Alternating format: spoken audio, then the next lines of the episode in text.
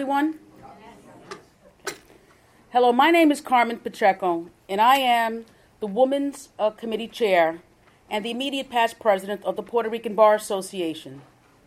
Before we begin our program, we thank Patterson, Belknap, Webb, and Tyler for the generosity of their sponsorship and hosting this event. We specifically thank Patterson Belknap partners, Mohammed Faridi, Faridi and Stephen Younger, being the, for being the catalyst behind this incredible sponsorship.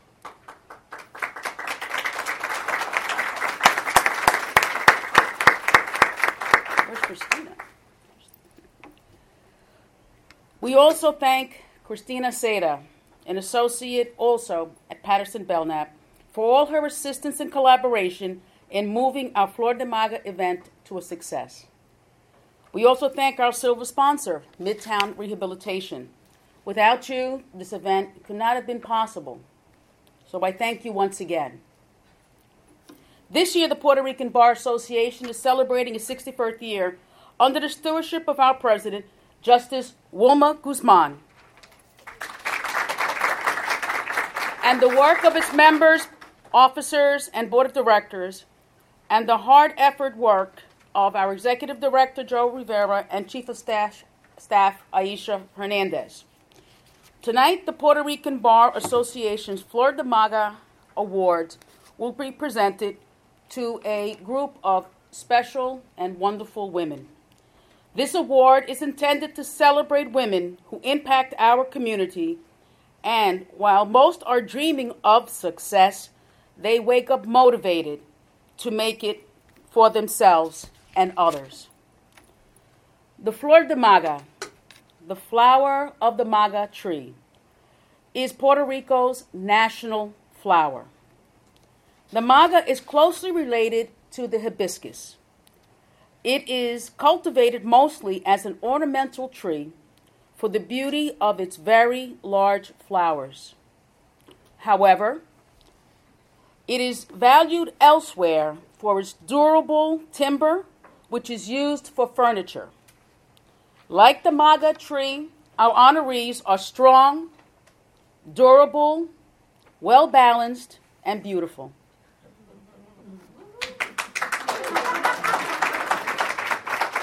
The goal of the Puerto Rican Bar Association in presenting the Flor de Maga Awards is to honor the impact of women as we lift each other up as Latinas. The awards are presented to Puerto Rican and Latinas who inspire and cultivate the dreams of other women and provide accessible role models to all. This year's award are presented to women or entities that exhibit leadership skills in their field of expertise and have been a role model and or mentor to other women and girls advocates for social change that creates a more equitable society through advocacy, creativity, and socio-economic development. Dedicated to helping women and girls achieve their dreams and goals. They demonstrate a commitment to the Puerto Rican Bar Association mission and to empowering women. Have, gen- have garnered respect within the community by exhibiting qualities of teamwork, sponsorship, and integrity. Continue to give back to the community through their time, talent, and or resources. Live, work, or volunteer without interest to receive anything in return. We have many exemplary, extraordinary leaders in our community who positively impact the judiciary, law firm practice, law school, and or our society. We are celebrating those women who make their presence known by running the plays on life's field as opposed to watching life on the sidelines. In a huddle, they lead or take direction to ensure that the team makes it to the goal line. We celebrate women who are team players and team coaches. We celebrate those who just do not do, but are happy to see others progress. This is our Flor de Maga tree that holds the beautiful flower upon which it grows from it. And tonight's theme is empowering each other one mind at a time. At this moment, I now introduce the president of the Puerto Rican Bar Association, Wilma Guzman.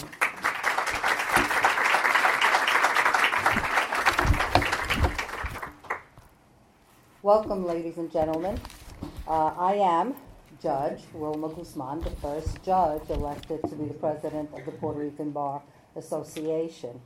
Historic um, for the first time because there's never been a judge elected. Historic because I am the first female judge to be elected to the Puerto Rican Bar Association.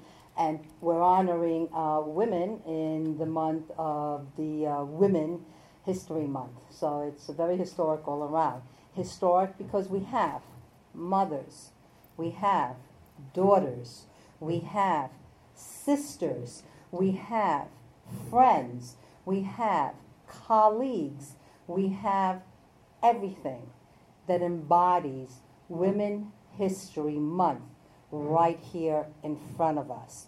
And that's what the Flor de Maga stands for to honor women all around, women that give of themselves unselfishly, women that don't think of anybody else, that don't think of rather than think of themselves and think first of everybody else and give caringly, lovingly, okay? Whether it's in the courtroom, whether it's in the corporate world, whether it's in the kitchen, all right? And not that we're in the kitchen uh, cooking all the time, okay? Uh, we may know how to cook, but we may not be there all the time, all right? Just I got to make that statement. Um, but in the kitchen, but we may be in the soup kitchen, all right? Uh, helping out in the soup kitchen for those that need it. Uh, we may be packing gifts for, for the holidays for needy kids. And this is what this group of women stand for giving, mentoring, leading, all right? And that's what we have always honored um, and looked for in our leaders in women in the Puerto Rican Bar Association. Um, I just want to take a minute to first thank our chairwoman, Carmen Pacheco. Uh, without her, this event wouldn't take uh, have gotten off the ground. Also, we have um, other committee members that have helped along the way. Aisha Hernandez, who, you know, we just called and she picked up the awards, she picked up the banner, she did a lot of runaround for us today. Without her, also, um, we have uh, President elect uh, Stephanie Correa, who also was pinching in and helping Tomasita share, and uh, past presidents also and officers. I do want to recognize one person who has to be very important and has to be recognized. She was the first woman president who's, I think, telephone is going off right now. Um, but she was the first women woman president of this organization, and that's Judge Gloria Gloria. Please stand up, Sosa Lintner. Okay, to lead this organization, and she's with with us here today. So, Judge, thank you. We also have another past president, uh, Mary Ann Briganti, also past president of this organization. Um, I don't know if there's any other, uh, Betty Lugo, who was also past president. So we've had quite a few women leading this organization. I see somebody pointing at Dolly Caraballo back there. Dolly, I'm sorry, there's a ponytail covering you, so I couldn't see you. I apologize, but Dolly Caraballo also back there. Um, so these are powerful women that have led this organization. Um, so thank you. Thank you to make it possible for all of us now that continue to come um, ahead to continue to lead this organization. Um, and it's an organization that was formed 61 years ago, okay, by a group of attorneys that saw the need to support each other.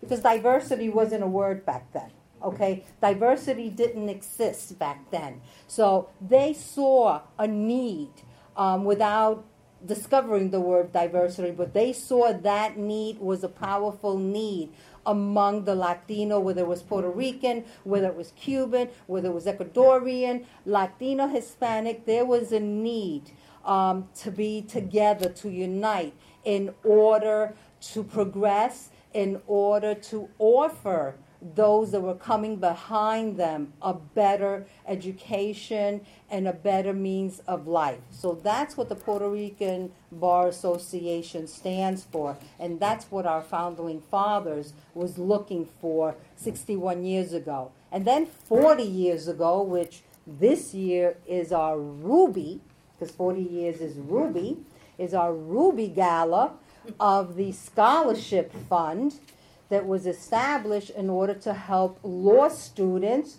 who might have difficulty um, either continuing uh, staying in law school or even getting into law school to assist them uh, with their tuitions or their books so they can, um, again, complete their dream of becoming lawyers in the future.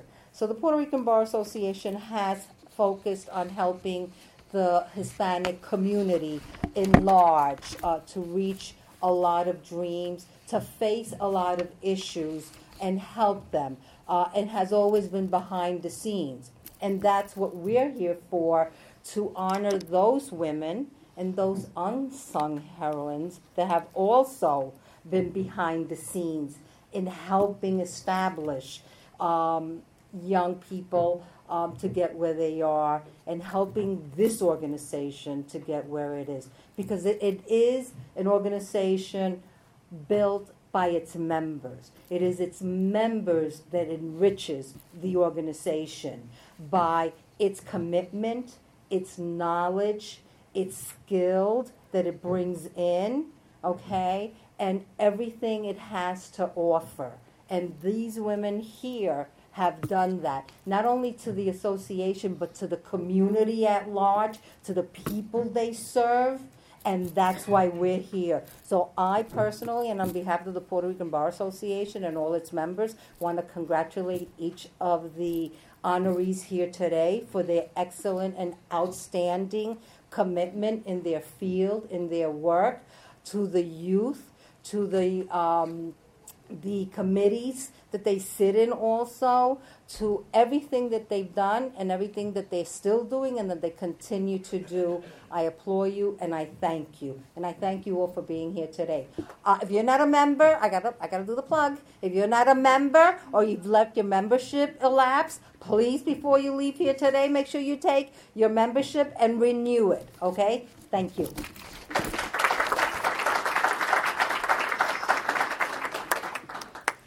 And that appeared to be an order of the court, by the way. Will the officers of the PRBA uh, and, uh, and Board of Directors, could you please stand, those present today?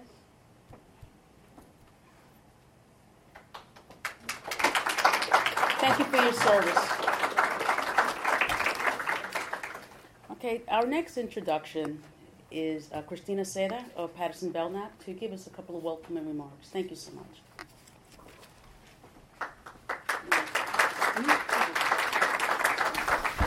Hello, everyone. Welcome. My name is Christina Seda, and I'm a fourth year associate here at Patterson Belknap. Prior to this, I was a law clerk for Judge Nelson Roman, who is also a member of the Puerto Rican Bar Association family. First and foremost, I want to thank you all for coming and for allowing us to host this very special event. I also want to thank Mohammed Faridi and Steve Younger, partners here at Patterson Belknap, Carmen Pacheco, and Justice Guzman, as well as her colleagues, for inviting me to give these remarks. This is my first Flor de Maga ceremony. Like any good corporate associate, when I first heard of the event, I decided to do some research. I learned that the Flor de Maga Award is presented to women in the Latino community as part of a celebration of Women's History Month, that the award is meant to recognize them for their leadership skills and accomplishments, and to honor them as role models and trailblazers within their fields. I also learned that over the years, honorees have ranged from judges to law students and even advocates outside of the legal field. In short, the award is meant to honor our sisters and female mentors across different walks of life for their contributions to their fields and to our community. Although I think anyone would be honored to give these remarks, participating in this event is of special importance to me. As a woman of Puerto Rican and Jamaican descent, I can imagine the obstacles our honorees have faced and the value of their triumphs and successes. As a woman of color from the Bronx, I appreciate the work our honorees have done to forge their paths, sometimes against the odds, in order to create space and opportunities for people like us and others that have and will continue to come after them. I also appreciate the level of courage, hard work, and sacrifice that must have required. These are women who have both opened doors professionally and socially and held those doors open for others to follow behind them. And looking at their profiles, it is clear to me that they are the definition of excellence, both within and outside of the Latina community. Today, I rejoice in the fact that we are all family. And I'm reminded that when we lift this fantastic group of women up, we lift ourselves up as well. With this in mind, I myself am honored to be able to honor them. Without knowing these women personally, I feel an immense amount of pride and I thank them for their contributions. So, without further ado, I want to welcome you all on, on behalf of myself and Patterson Belknap. We thank the Puerto Rican Bar Association for allowing us to host this event again, and we hope that you will all feel at home in our space. Thank you and welcome.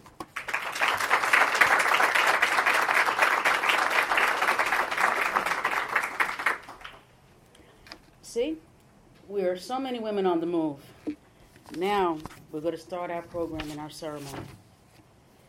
Um, Judge, thank you. um, Judge Guzman will be presenting the uh, Judicial Excellence Award.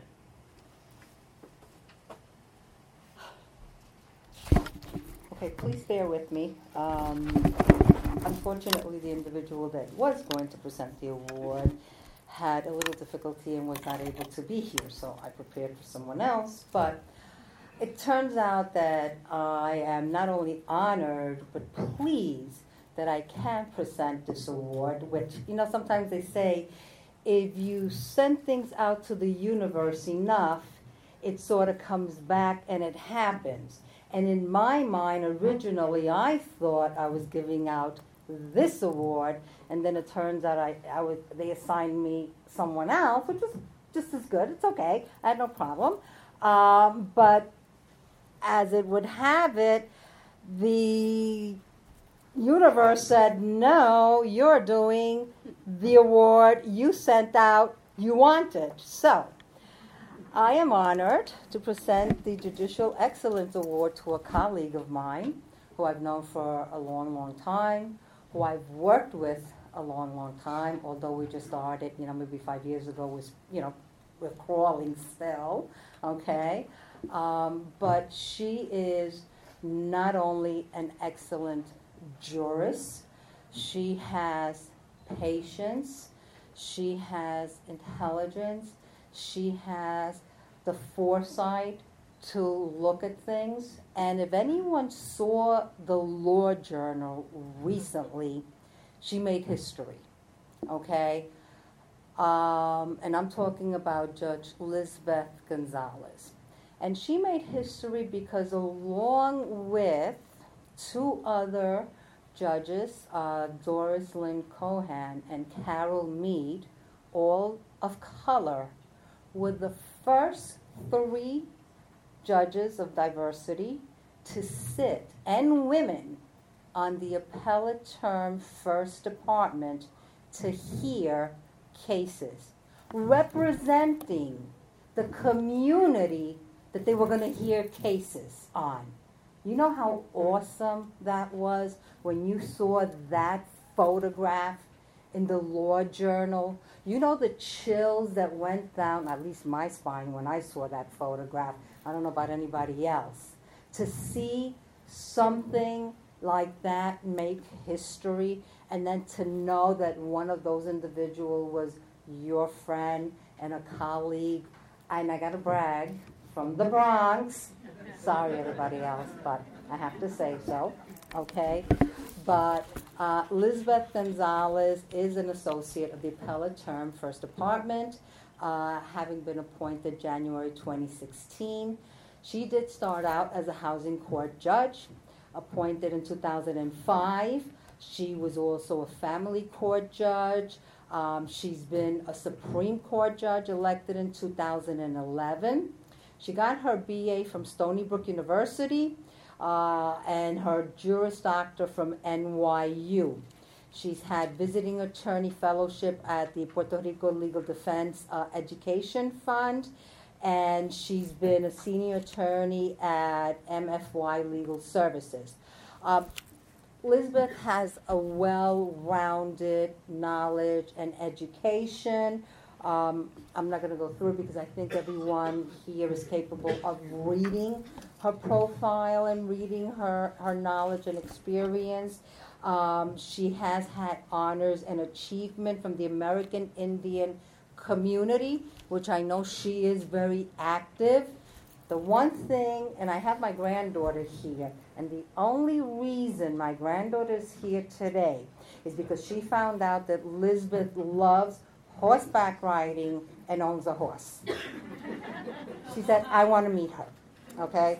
So, uh, but she wanted to meet her and she's interested in horseback riding. Uh, but Lizbeth, besides loving horses, besides being an advocate, uh, animal uh, advocate, she is also um, a judge in the Bronx County uh, Bar Association and Bronx Advocate of the Year. She's been awarded. And she does a lot of mentoring.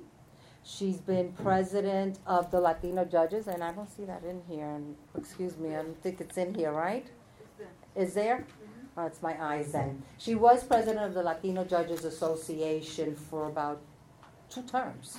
Yeah, she actually volunteered for two terms when no one at that point wanted to really take the helm of the Latino Judges Association because it was so mm-hmm. much work.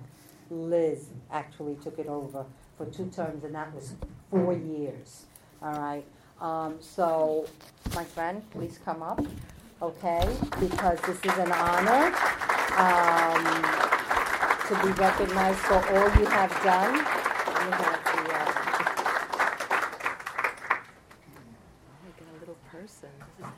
Is this heavy? Yeah, right here. And it's to Honorable Liz Gonzalez, Justice Supreme Court Appellate Term, PRBA, Flor de Maga, 2018. And my honor to present you with this award. We're holding it together It's because heavy. it's heavy. It's really heavy.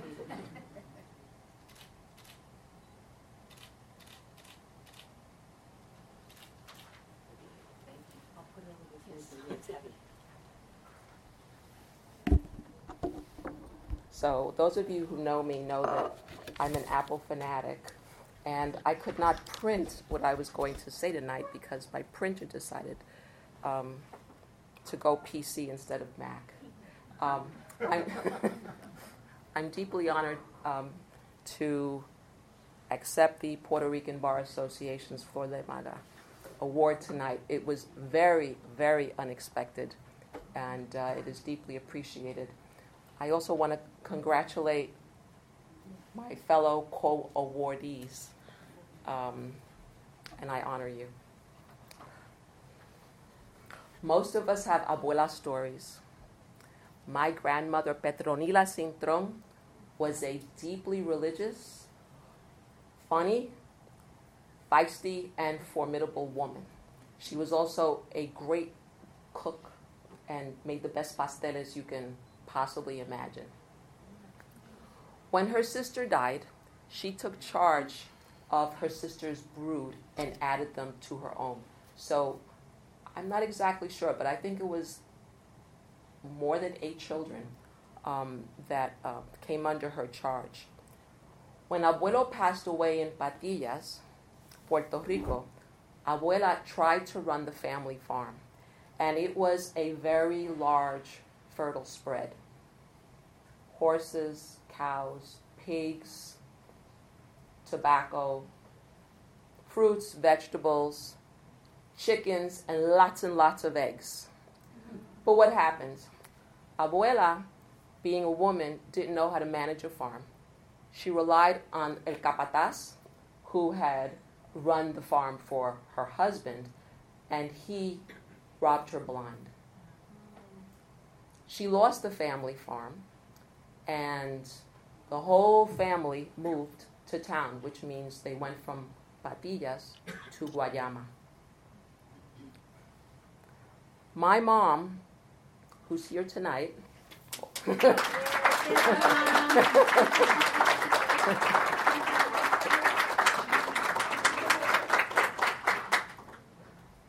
my mom walked to school every day. Um, she started school, she started first grade when she was four years old. And she walked four miles. And she eventually traveled to Tulsa, Oklahoma to go to college at 15. But what happened? There was no financial aid then. All of that money ran out. And all of that money ran out for my grandma, too. My grandmother and the family had to relocate to El Barrio. So my mother went from, from Tulsa to El Barrio to meet up with the family from the factory, from the farm to the factory.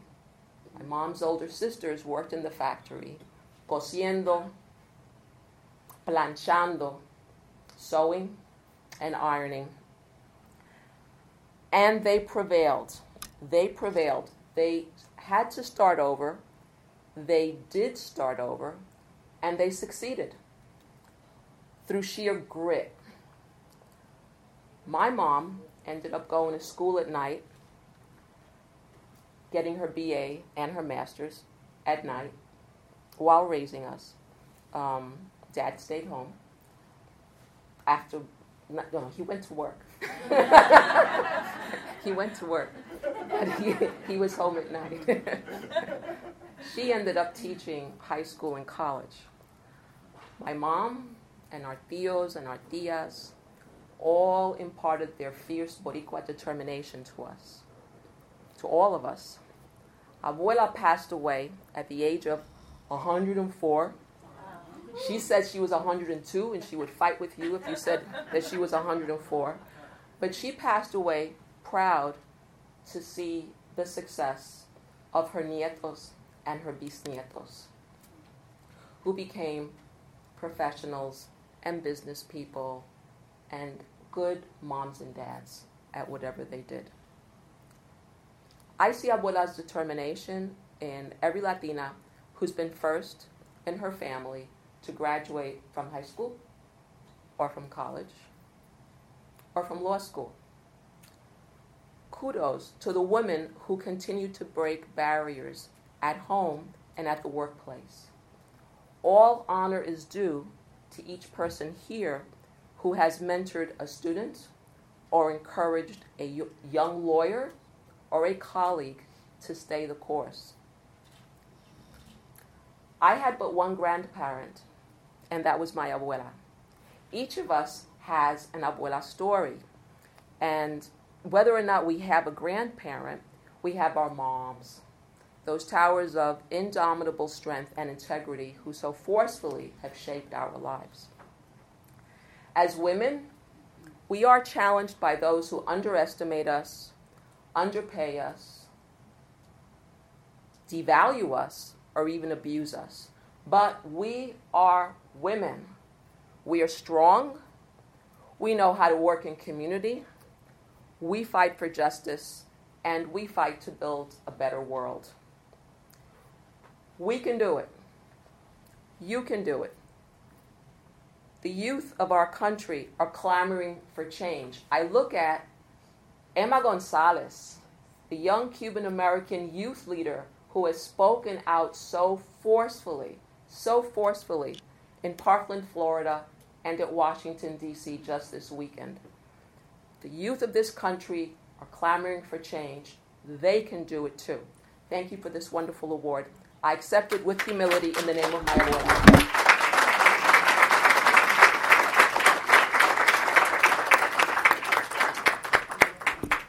Let me tell you, that's that was um, beautiful to learn about the history of um, of the family, and that's what the Puerto Rican bar is all about: is that exchange, that intercambio that we have with each other, and to learn what a wonderful history of women that you come from, and you know, and our fathers. We can't leave them out because we can't, you know. Obvio, you know that um, that it's uh, that it's a great pleasure to see that you know our history is so rich. So thank you very much for sharing. You know, another round of applause. A judge, once again, as the former chair of the uh, the president of the Latino Judges Association, um, I ask you to introduce our next judicial excellence honoree. Okay, well, I'm prepared to deliver the next one, but unfortunately, the next honoree had a family emergency and could not be here. Um, she is and was, she continues to be a single mom, which is one of her attributes, um, and her son had an accident, and that's why she couldn't be here tonight. All right, so Godspeed and hope everything is well with both her and her son, and being a mom, I know how that could be very traumatic, so everything we hope will be well with her and her son. Um, but tonight, um, my pleasure, which is still a pleasure and an honor, to introduce a little bit about the next honoree. Uh, she is also a first generation American. Her mother immigrated from Ecuador, and her father was exiled from Cuba as an anti communist leader. Now, Judge Mejias was elected to the Nassau County Family Court on November 17, 2017, and is the first Latina or Latino to serve in such a capacity. So here's a first. Here's a first with a family, and here's a first as Judge Elizabeth Gonzalez was speaking about. Okay? And un orgullo for that family, and I'll tell you why in a few minutes. She was also the first Latina elected to any county-wide judgeship, and the only the second, and this is Nassau County. And for those of you that keep up, and as judges and as the former president of the Latino Judges Association, I kept up with the statistics of diversity on the bench. Nassau County, Suffolk County were not the greatest. Um, and only the second Latina to be elected to a county-wide position uh, because her brother, imagine, her brother, the Honorable David L. Mejias, was the first. So that's why I said, imagine the orgullo in that family. Not one, but two judges at that dinner table. So you could imagine the discussion in, they were having in that dinner table with two judges sitting there. Now, my money was on mom, okay?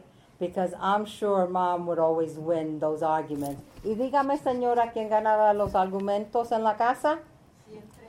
Siempre la, la mamá, okay? That's casi siempre. That's a Latin household, okay, for you. So it doesn't matter what you are, how high you got, mom won. But still an orgullo for the Mejias family. Um, like I said, she uh, is a proud mom uh, with her son Davy, and she speaks three languages. Before she got on the bench, she was a principal court attorney to two judges in Nassau County. She attended Wellesley College, uh, magna cum laude, and received her Juris Doctor from Columbia Law School. Now, what's extraordinary of Judge Mejias is that she is very active in her community. She's very active in her church. She is most, most passionate uh, about educating young women. having young women learn and accept their full potential, that they can be someone, that they can reach their potential. Not only that, teaching the parents to teach their children. So she mentors moms of Long Island, and she also is a mentor of the Long Island Latino Teachers Association's Girls Inc. And she's been recognized with a lot of awards and recognition um, from the Nassau County Women's Bar Association, where she was past president. Um, she received citations as the Latina in the Law Award from COPE um, and recognized from the Long Island Hispanic Counseling Center for her work in helping families and children. So it is my honor to present her, although she's not here today, um, another colleague of mine who I adore, who is great in mentoring uh, law students, in preparing them, because two of them have gone now on the bench also. Um, Josias, also former president of the Latino Judges Association, will accept the award on behalf of Honorable Linda Kelly Mejias.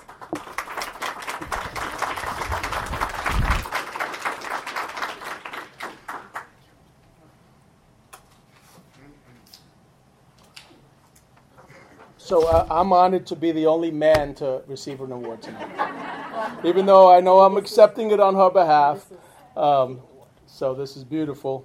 And uh, let me just say a few things if I could. And, and number, number one is, um, uh, you know, uh, we have the best, first of all, as, as the president of the Latino Judges Association, we've had the best president in many years. And she was, uh, Wilma went from leading the Latino Judges Association to now leading the Puerto Rican Bar Association. I'm, I'm, I'm, and she's got kids of her own and grandkids, and I know some of them are here. And it's like, you think about like how busy she is in raising a family and, and doing all these things, and she still fi- finds time to serve in the way she is. So I'm so, I'm so proud of you. And um, thank you for giving me this chance to, to do this. You know, I've been coming to these. These, these events used to happen at uh, breakfasts. There used to be an 8.30 breakfast. So, you know, if you lived in Queens, you had to like really get up early to come here. And I'm glad that they're doing it at night now. Getting a better turnout maybe even. Uh, but certainly want to uh, congratulate the other honorees, especially my good friend uh, Lizbeth Gonzalez, who I love, and Betty Lugo, uh, who I love and, and know them well. Um, judge Mejias is a judge who um, ran in Nassau County. And that's a county that is not uh, amenable typically to electing Latinas or, or Latinos. She, I think she's only the second uh, uh, judge in, in, Nassau, Latina judge, that's gotten elected. So I am sure that um, uh, this will make her very proud, and I'm proud to accept it on her behalf.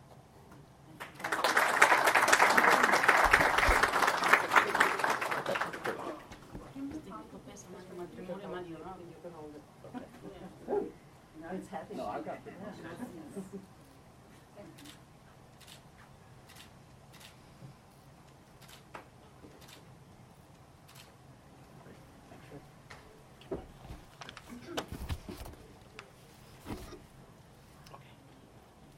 Now, our next honoree would be the corporate law honoree, and I'm asking one of our board members, who's also the chair of the corporate law uh, committee, Tomasita Shears.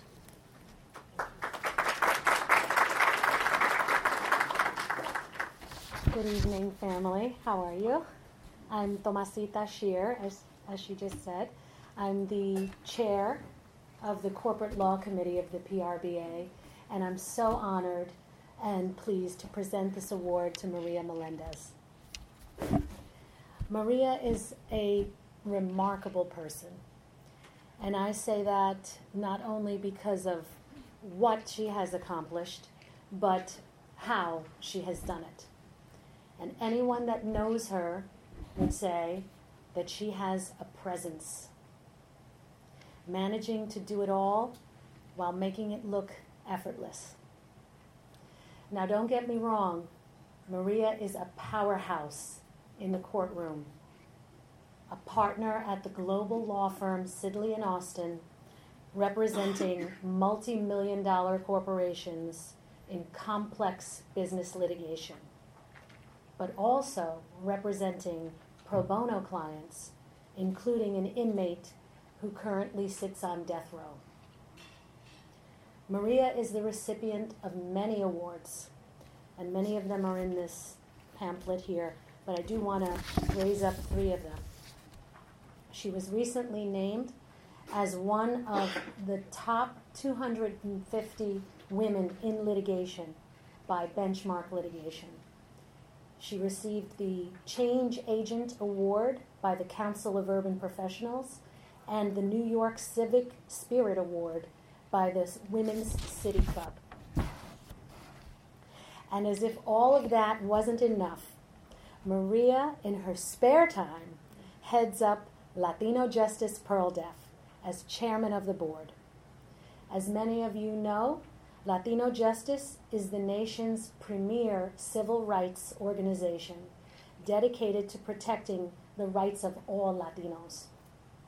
With her leadership, they are proudly at the forefront, fighting renewed efforts to displace Latinos in this country and providing legal assistance to Puerto Ricans who are still suffering in Puerto Rico as a result of Hurricane Maria. No relation to our Maria, of course. Maria is. different kind of Maria is fierce, yet humble, a worthy adversary, and yet a mom, a girlfriend who you can laugh or cry with. In short, Maria is a Latina and one that we can all be proud of. Please join me in presenting this Flor de Maga Award to Maria Melendez.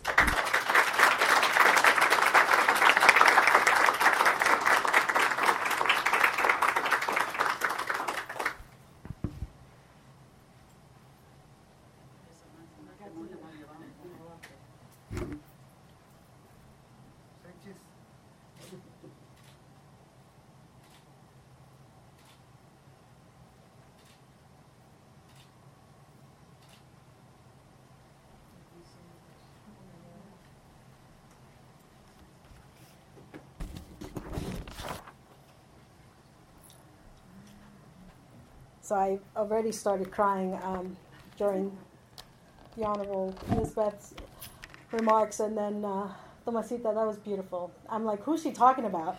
Um, but uh, but thank you, thank you so much for the lovely remarks, and thank you to the PRBA. Um, I really am truly humbled by this recognition, and very much honored and happy to receive it. So thank you, thank you very much, and thank you to the board and the officers who. Um, or somehow put my name in and someone said yes. So thank you. Whoever said yes, I, I greatly appreciate it. Um, I also want to take a moment to um, recognize a couple of important people in the room. Um, the first of which is my husband, Jim. Um, Jim and I met in college when we were 17 years old.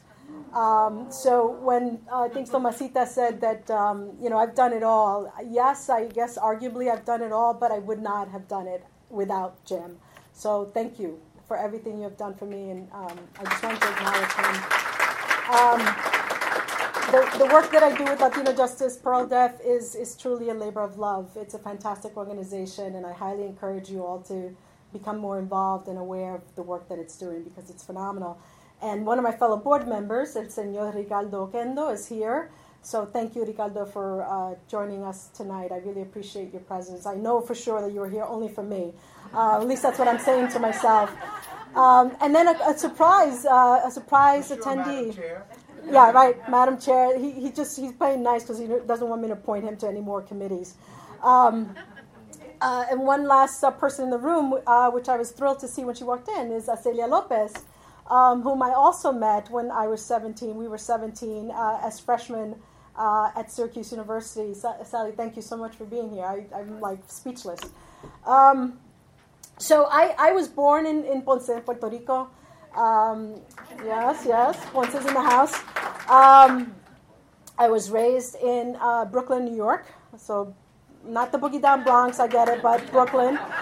Um, and and uh, raised by, by a single mom uh, with two younger brothers, and I was uh, the first to graduate high school. I was the first um, to to go to college, and I was first to go to law school. I'm a proud graduate of Albany Law School, and I know Betty, woo-hoo, Albany Law School, um, and Steve Younger, who was here earlier. Um, so I I, I did. Um, uh, was touched by the remarks about being the first that others have made um, because it was and continues to be humbling for me to think of where I am today versus where I came from. And it's a journey that I, I, I, am very proud of, and I thought I would share um, some of that with you tonight um, in the hopes that it could potentially be um, motivating or inspiring to, to others in the room. Um, so I graduated law school in 1992, and when I um, went to law school, I went to law school with the idea that I was going to join the public sector. I was going to go to the DA's office. I was going to go to legal aid. I was going to be a champion for my community, which I thought was um, uh, severely underrepresented, um, and um, justice was not being served. So I went to law school, get my degree, graduate, and and start being a champion for my people, and I was fortunate enough to get a, um, offer to join the Manhattan DA's office, which at the time was roughly paying 30,000, 33,000, somewhere in that neighborhood. And I was also very blessed to have received an offer to join a, um, a big law firm. And the law firm uh, at the time was offering, was paying first year lawyers roughly $83,000. And so I'm there, yeah, 30 and 83. Okay, 83. Um, so I went with 83 and I did a law firm with the idea that I would uh, go there for a couple years, earn some money, pay off my school loans, and then be um, financially um, healthy and able to go into the public sector, which, as you many of you know, does not pay um, nearly as much as it ought to be paying. Um, so that was my plan. I was going to go to a law firm and I was going to make some money and, and, and then then go back to my dream. Um, and at the law firm, so I joined in 1992. I joined was then uh, Breed Abbott and Morgan. I was a summer associate there, and then started my first year as a litigator, and ultimately went to what is now and Wood um, in 1993. And early on in my career, um, I had um, some anxieties, right? Because I was in the early 90s. Um, I, as best as I can recall, I was the only Latina at the law firm. Um, so, and I probably was one of a handful of, of people of color at the law firm. Everyone else, at least to my mind, seemed to be these, you know, very big, impressive, um, worldly people who graduated from Ivy League law schools and undergraduates, and and I did not feel as though I really fit, fit, fit in, right? Because I was different in many in many in many ways.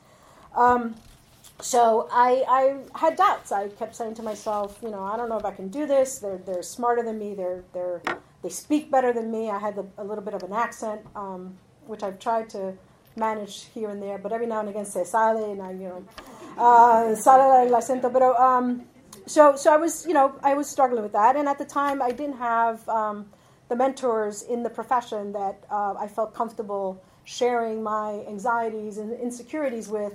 And so I, I kept a lot of that to myself and, and, and probably took it out on my husband Jim. Um, uh, but but you know I, I decided that I was just going to um, stay the course um, and and hope that um, I would not be revealed as an imposter. Right, this Puerto Rican girl from Brooklyn um, in the in the big law firm world, uh, Wall Street firm, so I was I came up with this great plan. I'm going to keep my head down. I'm going to do my job. I'm going to collect that paycheck, and in two years I'm out. That was I'm out. Um, and then I realized um, a couple of things along the way was that you know I actually I really loved practicing law. I loved my clients. Most of my client base at the time and continues to be financial service uh, firms. Merrill Lynch was one of my biggest clients. and I was Bank of America. Um, and the more work that I got and the more I got integrated into the firm, I realized that I got this. You know, they, the people, my colleagues at the firm, yes, they were really smart lawyers. Yes, um, they worked really hard, but they weren't better than me. You know, they were just people who worked hard and had amazing experiences, and those experiences led to opportunities so that they felt really good about themselves and they presented and projected this confidence that I think was what I was um, reacting to when I first walked into the door and feeling a little bit intimidated by that. Um, but as I got more opportunities and as I got my first, you know, ex parte uh, motion that I had to go get and argued as a first year lawyer, my first deposition, my first trial, all these firsts, I realized that I can do this. And what the, my plan shifted a little bit because originally I was talking about two years at the firm and then I would jump to public sector. I'm like, yeah, you know what? I kind of really like what I'm doing, and I really, really, really like my paycheck. Um, and and and bonus, bonus. What I realized, why mess with that exactly? What I realized was that from the private sector, I was in a position that I could have a really meaningful impact in my community.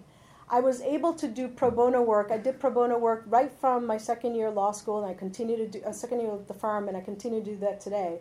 Um, did a lot of work with In Motion, representing mostly Latinas who are victims of domestic violence, um, getting their matrimonial um, actions resolved, divorces, child support, child custody. And as Tomasita mentioned, um, I got involved in a death penalty case of an inmate that's um, in Alabama um, and I enjoyed doing that. And I found that I was able to have the impact that I was craving for in the public sector. I was able to do it from the benefit of both that paycheck uh, and and um, the pro bono work that I was able to do. And I'm fortunate enough to be at a firm now where um, they welcome and they encourage lawyers to do that kind of stuff. So I stayed. I stayed. I worked hard. I, I, I really um, continued to believe in myself and, and my confidence grew. And, and in 2001, I was elected partner. Um, I, in 2001, December 2001, I was the first um, Latina to be elected partner at Sidley Austin.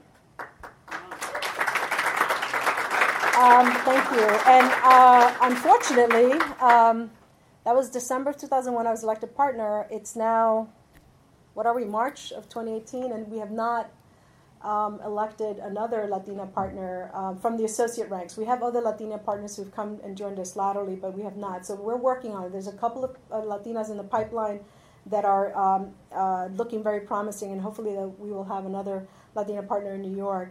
Um, so that was 2001. 2003, I received a phone call from the PRBA Maria, congratulations. We're going to give you the, um, the Oscar Rivera Distinguished Achievement Award. And I was like, oh my God, this is amazing. This is exciting. And I was thrilled. And I hung up the phone.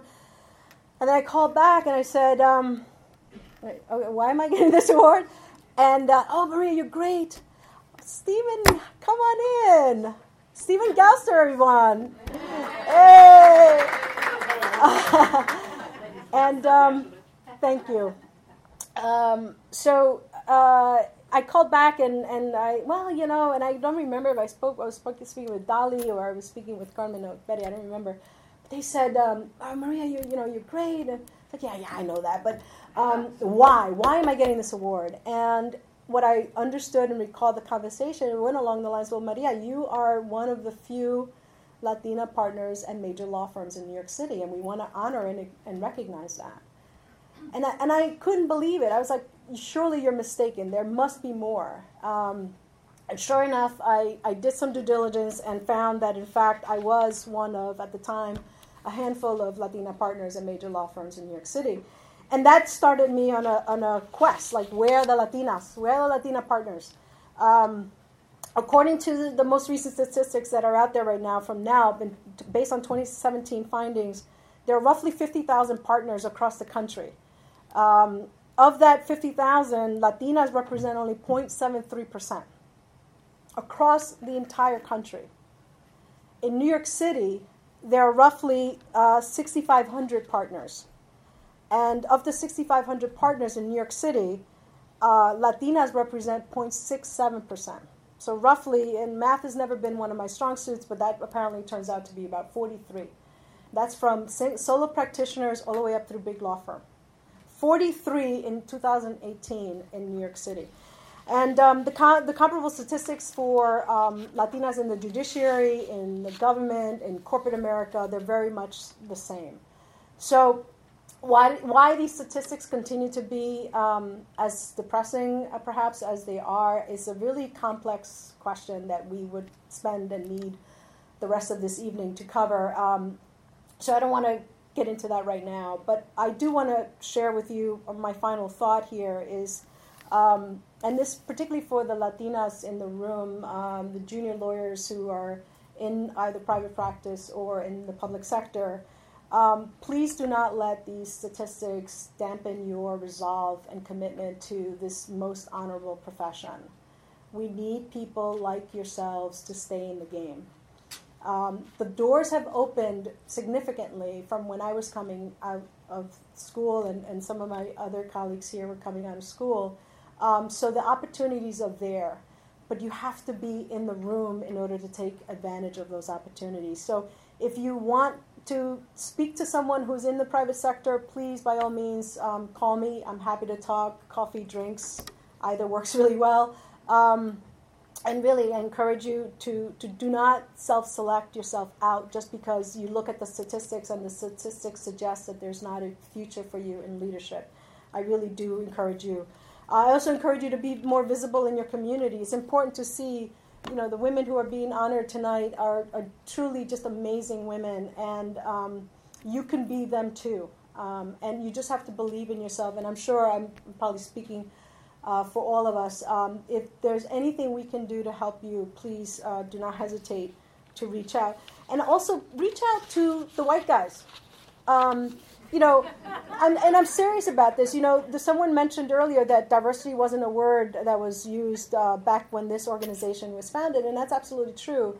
But diversity certainly has been a topic of discussion over the last couple of decades most of my of that discussion in my opinion has been amongst ourselves right we have been sort of talking and preaching to the choir um, there are many many um, you know white heterosexual men out there that are willing and able to help us make more inroads and what i see sometimes lacking is that we don't invite them to the table as often as we should um, the more we can educate the broader audience about what our issues and concerns are, I think the more effective we will be um, in making and moving the dial in a more meaningful way. And finally, let me just say that we should all just take a deep breath every now and again, right? I mean, there's so much going on out there in this country right now. Um, many of the things that are coming out as it relates to the Latino community in particular are, are really just um, particularly frustrating and um, disturbing. Um, but we are in uh, members of a profession that is truly just remarkable, and we have the power, um, as a result of being a member of, of the bar, to really make a difference and, and revel in that, revel in the rule of law, revel in the fact that you can make a difference, protect our rights, join organizations that are out there helping to uphold our core values. Um, not the least of which I will say, um, engraved in the front of the United States Supreme Court, um, as I'm sure you all know, is, is the, the quote, equal justice under law. Embrace that. Um, when you get depressed by what's going on out there, just remember those words because I really do think that they will help motivate you and move you on to combat and take on these challenges that we're facing today with that, thank you so much um, for listening to me today. Um, congratulations to my fellow honorees. Thank you again to Carmen Pacheco and Betty Lugo for everything you've done for this organization.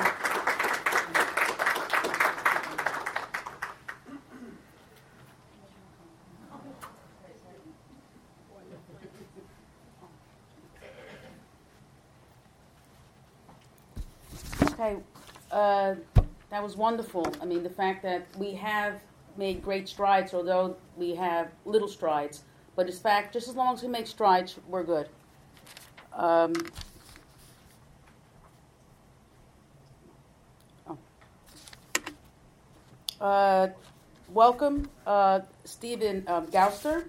He's the interim general counsel uh, to Metropolitan Life. You know, welcome to our forum, Puerto Rican Bar. Vanetta Amory. She's very important because she's the diversity queen over at Kelley Drye. Thank you very much. And Judge um, uh, Margaret Finerty and uh, Robert, Judge Robert Reed, thank you for your attendance. Thank you, Betty.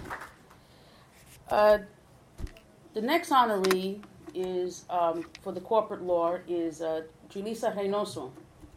Uh, she was not able to attend, however, but in this we've uh, she has uh, she's very sick. She has um, strep throat and laryngitis, and her son is very ill as a result of her being sick. But uh, here to introduce her, which was part of the plan, is her mother. Uh, come on, Rosario Reynoso.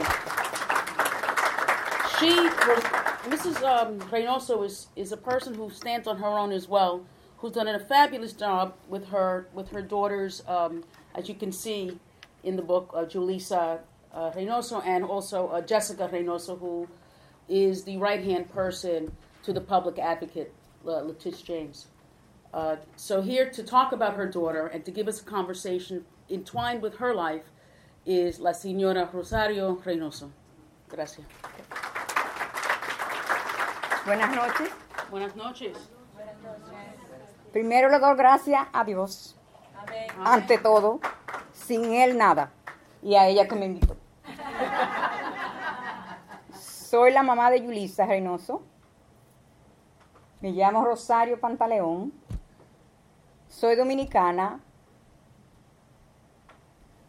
Y la mamá de Yulisa, eh, yo di a luz una niña muy linda y otra niña muy linda llamada Jessica y Yulisa. Yulisa nació en un pueblecito, en un campo pequeño, perteneciente a la provincia de Hermanas Miramar. Yulisa Reynoso vino a este país a la edad de siete años. Yo vine primero a explorar. Mentira, atrás de mi, de mi esposo. Este, en Yulisa se quedó allá con mi papá y con mi abuela en el campo. Muy pobre, pero con mucho que eso es lo que vale. Este, la criaron muy humilde y bueno, yo podría durar la noche entera hablando de esto. Mi papá la crió muy ñoña y mi papá la montaba en el caballo en el frente para llevar el cacao que cogía de la finquita a llevarlo a vender. Yulisa sin zapato aquí y mi papá aquí en el caballo con dos árganas aquí. Me cuentan, me mandaban fotos de ella. Eh, hizo su segundo grado allí de la primaria, pasó a tercero, recuerdo, la traje en un verano. Eh, eh, me di cuenta que una escuela mm, católica estaba detrás de mí y quise ponerla allí. Cuando llegué y expliqué que ya había pasado a tercer grado, eh, dijeron no, vamos a ponerlo en segundo, por su idioma y muchas cosas que... Cuando la puse en segundo grado, recuerdo a la maestra Sister Sandy, que todavía la veo por ahí en las iglesias. Yulisa, desde el primer instante que entró, este, aunque llorábamos juntas, pero el inglés se le, se le metió rápido. Em, ¿Qué más decirle? Ahí fue a San Atanasio, como le dije ahorita, este, cursó hasta el octavo grado. Fue dedicada completamente. De todos los cursos que ejercía ahí, era la primera. Dedicada, dedicada. Pero tú sabes lo que era. Llegaba a casa, se metía en el cuarto, yo tenía que llevarle la comida allí. Yulisa, ¿tú no vas a comer? Ahí comía en la cama. Llegaba la visita, nada. Era completamente dedicada a ella. Muy tímida, no sé. Y después se abrió. Eh, de aquí del San Atanasio fue a Coaini High School. Ahí hizo el, el uh, High School. Ahí fue una cosa tremenda. Creo que a los 15 años eh, fue a México, la mandaban a diferentes países a, hacer, sería seminario de la misma escuela o algo así. Ahí en, en Acuane se ganó todos los honores, pero Yulisa no le ponía mucho asunto a los honores, era una cosa tremenda, sino que era tan humilde que yo lo ibas acumulando en casa y guárdalo ahí. Ahí este, aplicó para la Universidad de Harvard, a muchas, pero decidió irse allá a Harvard University. Ahí, allá formó muchísimos grupos de diferentes mamás, y yo iba frecuentemente a verla, porque el apoyo familiar es lo más importante. Eh, de ahí este, fue a Cambridge, a Inglaterra, yo la acompañé, muy pomposa. Eh, allá hizo el máster en un año. Y de allá, cuando fui, vi que ella también tenía desde los sitios anteriores personas allá que la apoyaron, amistades y cosas allí. Entonces, de ahí hizo el máster en un año, vino para atrás, fue a Columbia, hizo el doctorado en Columbia, creo, no sé si fue, no sé qué tiempo, no me acuerdo muy bien. Eh, en Colombia lo hizo el máster. Después se dedicó a la política y se fue a vivir a Washington. Allá este, fue una cosa tremenda. Eh, trabajó con, con Obama, con Hillary, una cosa extraordinaria. Que, que recientemente, hace un año, ella trabajaba con Hillary haciendo campaña y loca. Eso no, eso no dormía ni nada de eso. ¿Qué más? ¿Qué más le digo? Eh, todos esos logros se logran a, los padres, a los abuelitos, y a mi abuela que, le dio tan, tanto mimo y a la, vez respeto. Eh, y logros también por, los profesores que eran tan buenos. Y, qué más, qué más decirles. Si me pongo a hablar de Yulisa, se me ha olvidado muchísimas cosas de ella. Es tremenda y para la gloria del Señor tiene un chichi que se llama Lucas. Tiene dos años. A ella la visita muchísima gente, eso no duerme. Es sorpresa para mí que no está aquí porque es tremenda. Digo, se estará muriendo que no vino porque es eléctrica. ¿Qué más? Gracias, gracias, gracias. ¿Qué más decirle? Hasta luego, que nos vemos la próxima.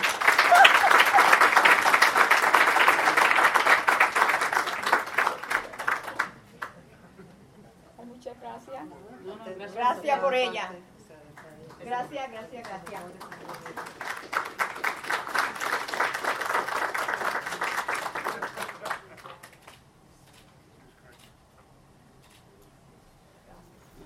Bendición. Gracias, mi Bendición.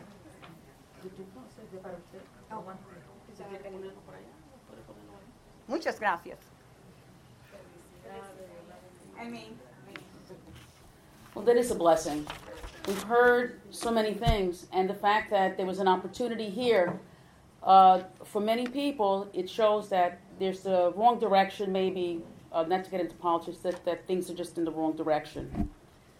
To have had such a, a wonderful parent like yourself, Senora Rosario, uh, it was a blessing uh, for Julissa, and we're happy that, uh, that you were able to talk about her. Thank you. Now I have the distinct pleasure of um, introducing the law impact entrepreneur, Betty Lugo.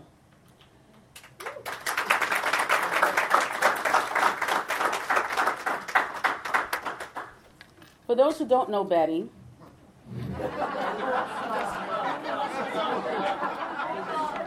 yeah? Okay. There's a lot to say. but you can read all about her in, in the brochure as far as her accolades. I met Betty when we were in college. Uh, two friends. You can come on up. Yeah, come on up, buddy. Uh, you know, and, and, and, and I don't get an opportunity really to speak about her too much because I avoid that because then I think she tries to take the other 50% interest and make it 60% or 70% saying that, you know, hey, I deserve it. But uh, Betty Lou was an individual who gives greater even than the ever ready battery uh, bunny. She's a person who gives of herself 100%. I mean, the lawyer is who they are, and that's wonderful.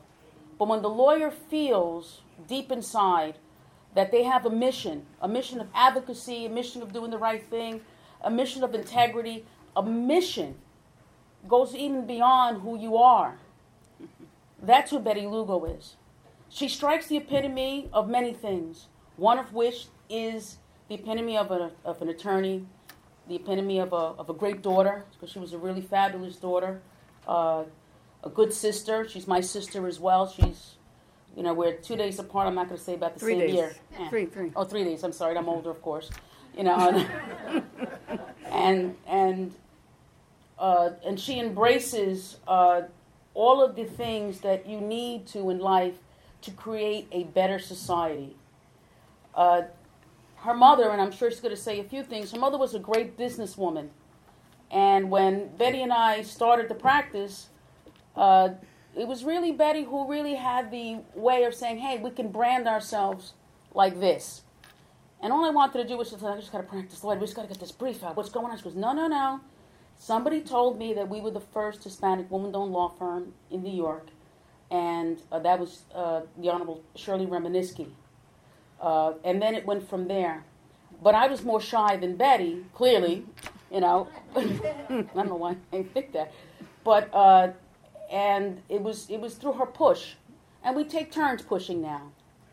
And I have to tell you that uh, having the experience of working with your best friend is an amazing experience, and an amazing journey.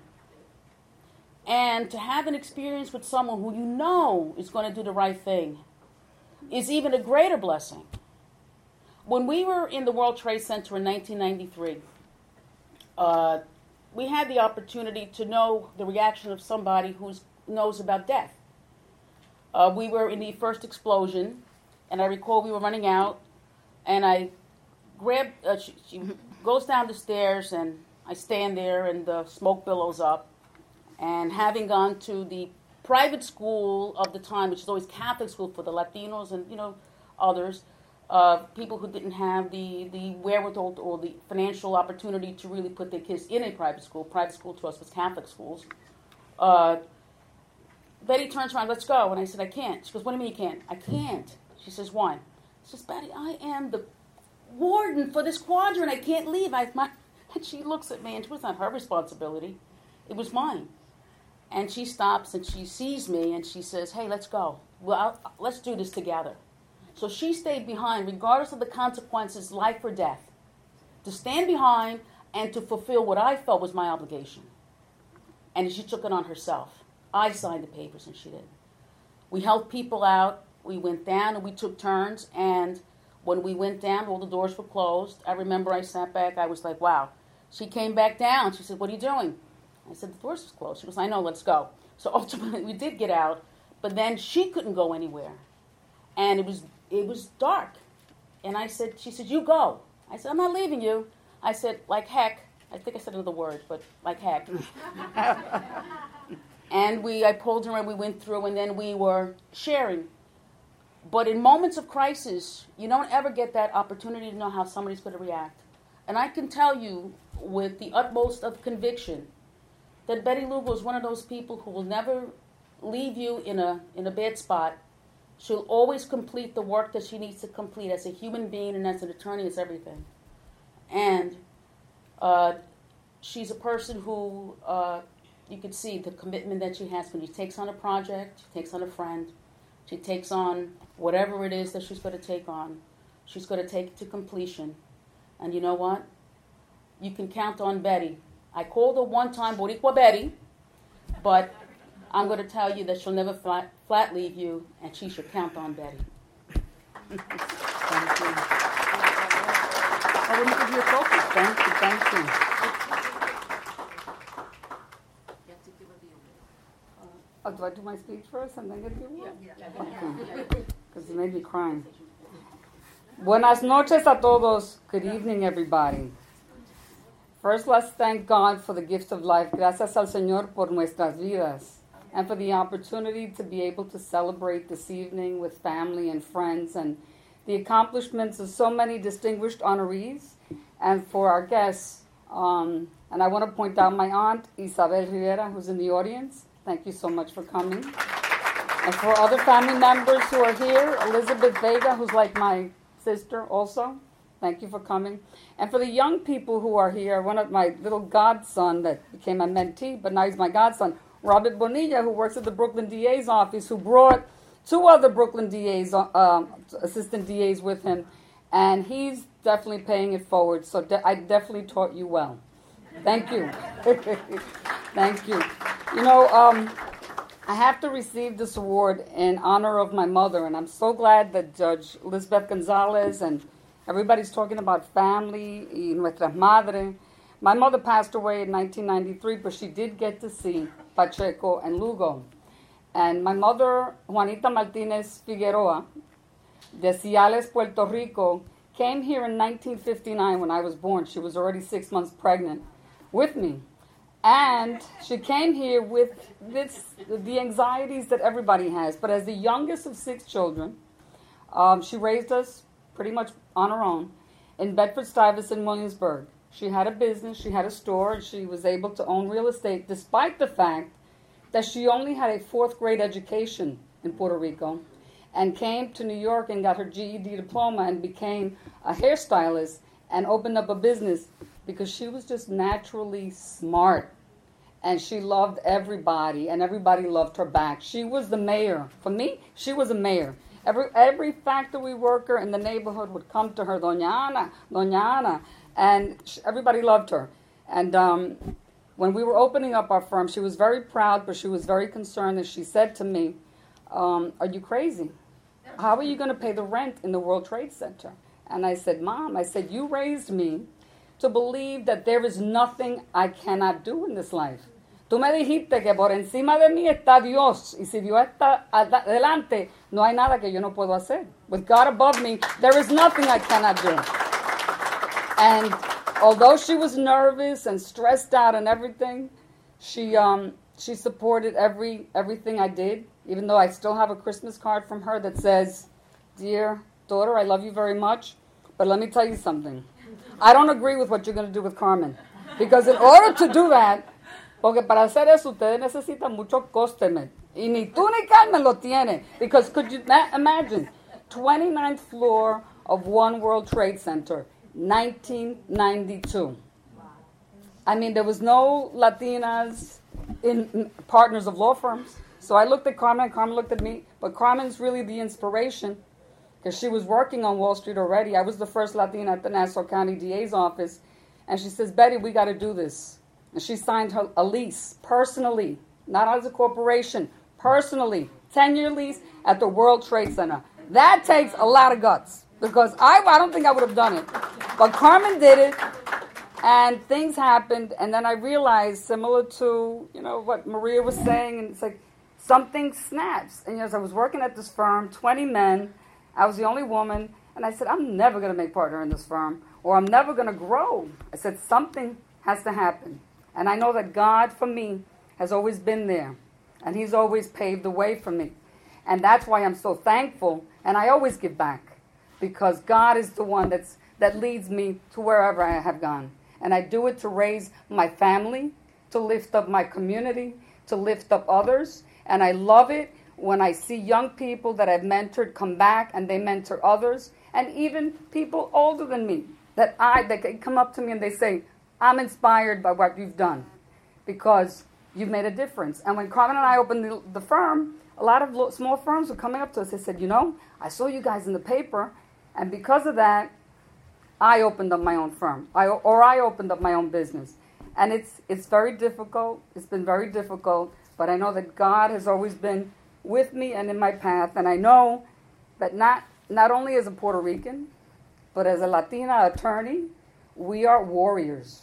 And I know I personally am a descendant of warriors because to get to where I am after all that I've been through, um, Carmen's laughing. After all that my mother's been through, I did it, you know, to make her proud. But um, I have to thank all the mothers that are here today, all the people who have made a difference.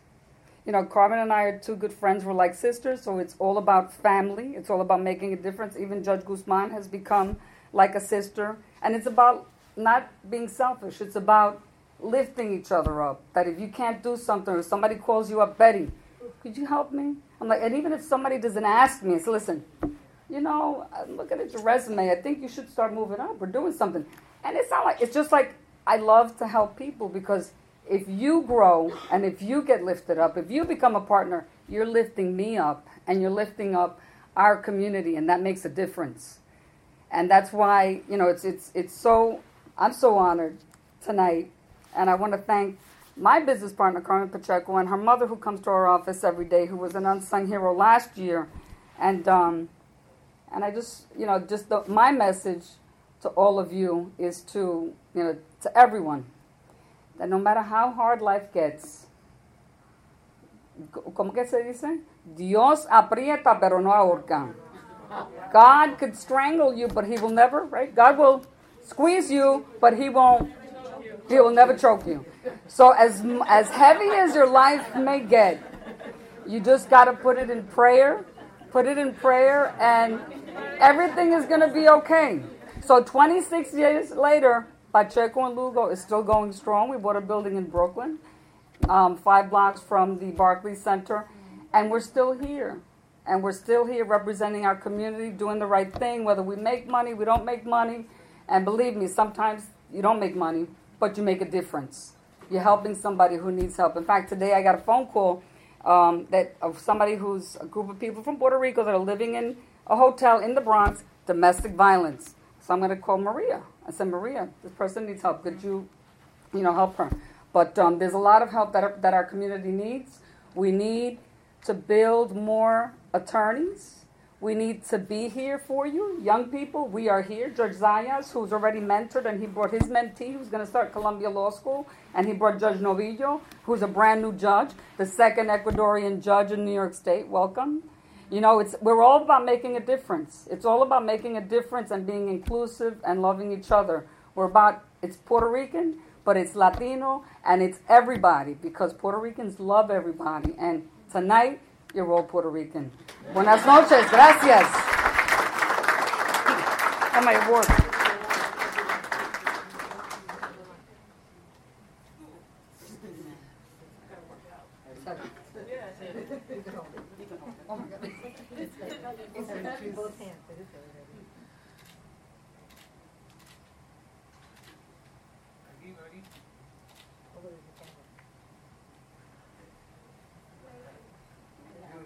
Uh, thank you, thank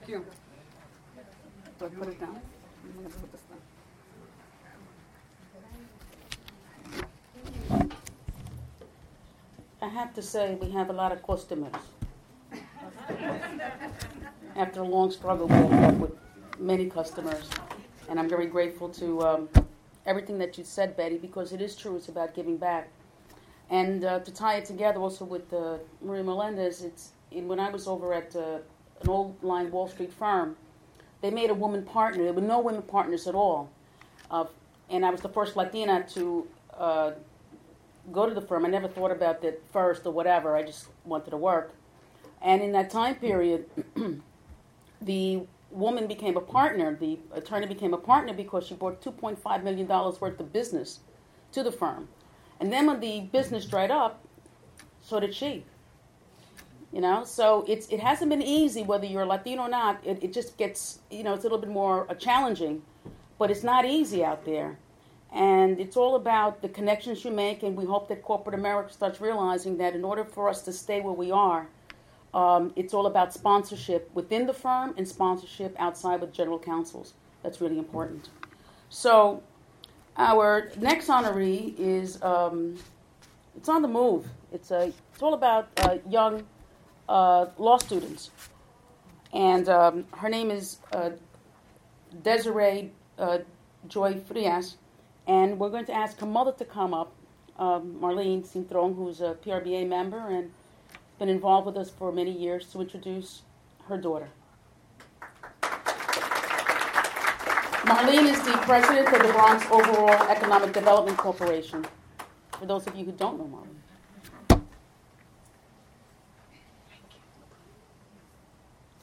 Good evening.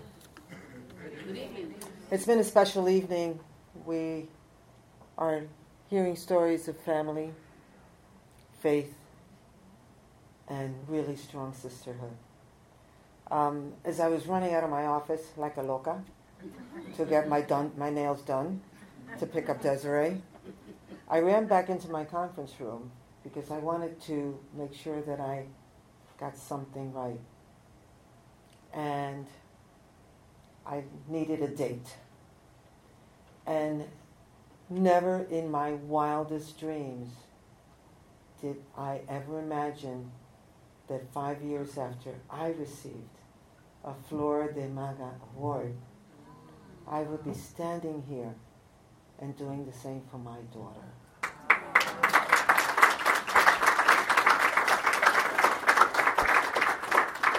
I hope I'm not the first, and I certainly hope that that happens many, many, many, many more times because that really is the legacy.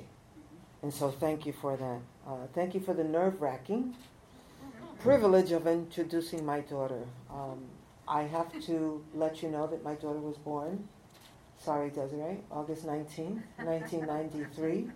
The reason why I am so certain of that date was because that date was chosen through the process of a major negotiation between me and my OBGYN. um, the reason for that was because I did not want her to be a Virgo. I already had one in the house and I was not having it. Not having it. And so, um, so the thing was that um, Dr. Rosa González, cubana, uh, doctora, ah, la conoces, a él pues. Um, we we talked to each other, and I said, "So, am I the last person who's going to give birth in the month of August?" And she says, "Yes, I'm waiting on you." And I said, "Well, I mean, that means that you're not going to be able to finalize your vacation plans until, you know, I give birth naturally." And she goes, "Yes." And I said, "Why don't we work with each other?" and and the end result was my beautiful daughter. Um, we talked about private schools. I was a single mom, two kids. I worked for a number of elected officials, and when I was pregnant with Desiree, I was working for Dave Dinkins. And so it was important for me to really be able to kind of control my environment um, so that I could be a productive individual and at the same time uh, be a mom.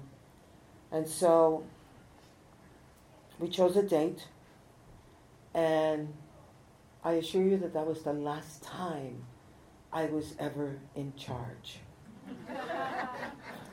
Desiree, um, what I say, I love to say, is that she dropped out of the Bronx High School of Science at the age of 16 in the 11th grade in order to start college.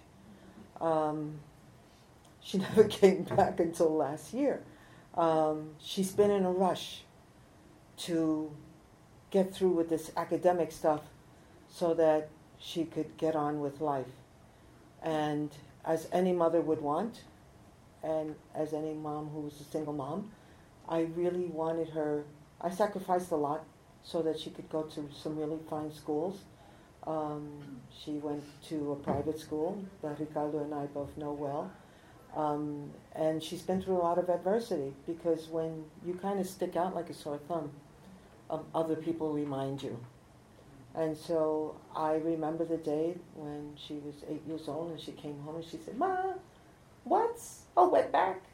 And I was like, what? And I said, nothing that you should concern yourself with. Picked up the phone, spoke to the principal, and the next morning I was there with Desiree and the young boy, her classmate who said it, and the boy's mother, who was a legacy parent at the school. She had like four kids in the school paying $27,000 a piece. Desiree uh, was on scholarship. I was still paying some, but uh, she was definitely there because of her brains, not because of her parents' pocket. And that's always the difference between where we are, um, but not necessarily where we go. She finished her master's um, in public administration and is finishing her thesis on Puerto Rico and uh, from American Law School. And so at the age of 24, she is graduating with a joint degree. I wanted her to come back and make a lot of money uh, because I have none. Um, because I've been busy doing public service. And we have argued a lot about that. And just last night, even though I told her not to go, she was in Hunts Point at the prison barge bailing out an 18 year old young man that she does not know because he could not post bail, and bail was a dollar. And so she has rescued maybe 30 dogs, found homes for them. Um, she rescues and loves and loves some more and gives and loves some more. And so I am not complaining. And know that she didn't rescue you. She just loves you. Um, but certainly she has done everything her own way. She asked him to marry her. Um, she gave him not an engagement ring, but rather an engagement bra- bracelet with the uh, with the coordinates of where they met. Um, playing Pokemon. I'm sorry, Desiree. This is what happens when mothers are asked um, to introduce their daughters. Um, but I am a very, very, very proud mom, and so I just want to say that she is a a young lady who's moving on up. But as far as I'm concerned, she is here and world watch out because she was quoted in the New York Times, front page of the New York Times in the Women's March this year. Uh, she was dressed as a handmaiden. For those of you who don't know what that is, check out Hulu. The, the show is called Handmaiden, and it really is something that we women need to be concerned about because we're still not in control of our destinies. And so she's an advocate, she's a major rabble rouser, and I love her to death. And I'm going to introduce to you to my favorite product, Desiree Joy Frias, because she is a joy.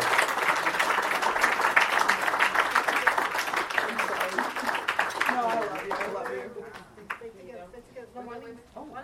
Okay. Yeah, I know, but I want to take them together, alone. I'm sorry, oh, I'm a mo- mother, mother picture that. Oh, I'm, mother the moment, mother daughter moment.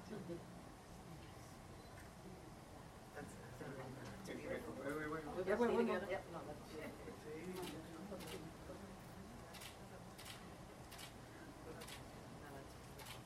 Thank Wait, you. wait, wait, wait, wait, wait.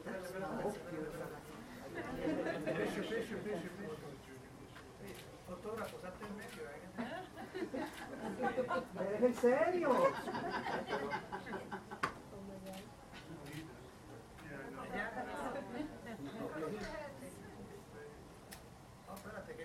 Mira, así te hago bien. Use your iPhone instead. Ya, ya.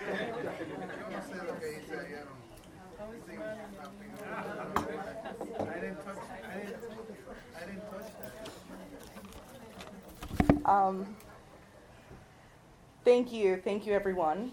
Thank you, Mom, for introducing me um, and for always being my hype woman. Um, she, seriously, she'll talk to anyone about me.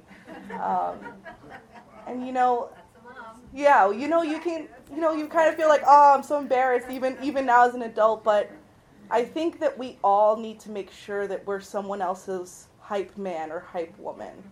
We need to bring each other up in that way. So thank you everyone for having me here today. This was an absolute shock. Um, someone like me, nerdy, queer, a millennial, a woman of color from the South Bronx, you don't think that people are watching you um, other than mommy, Nana, and God, in that order. Um, they're always watching. No, but I really do appreciate this, and it's really an honor. And thank you to the Puerto Rican Bar Association, and congratulations to my fellow honorees. But this is not my herstory. This is the story of us. This is the story of Taino women raising Taino warriors, of my grandparents leaving Puerto Rico for Nueva York sin saber nada de inglés, of my mommy working until 10 p.m. or later, of my nana raising me as if I came from her own flesh. My story is woven into my community, into the fabric of the South Bronx. In my heritage, I am strong because my threads run deep. Who am I without who they are? My cup runs over because of all the women that poured into me first. According to Harvard Business School, women only apply to jobs if they have 100% of the qualifications, while men apply if they only have 60%. Women ask for 10% less in salary negotiations than men, and when they do ask, they are 32% less likely to get a raise. The word agency came up for me a lot this week. Someone said a young woman of color did not have the right to run for office because she hadn't paid her dues to the political machine, despite living in the area her whole life and being a staffer for years to another elected official. I paid a dollar bail for a stranger last night through a community organization called Dollar Bail Brigade. The criminal justice system says that the more money you have, the more agency you have over your freedom and your incarceration. Someone told me this week Who gave you the right to run a politics podcast? What makes you an expert in politics? Oh, you mean besides my master's in public policy, my Juris Doctorate, my employment history, including working on the Hill and growing up alongside my mother? Even if I didn't have all this, free speech, cabron.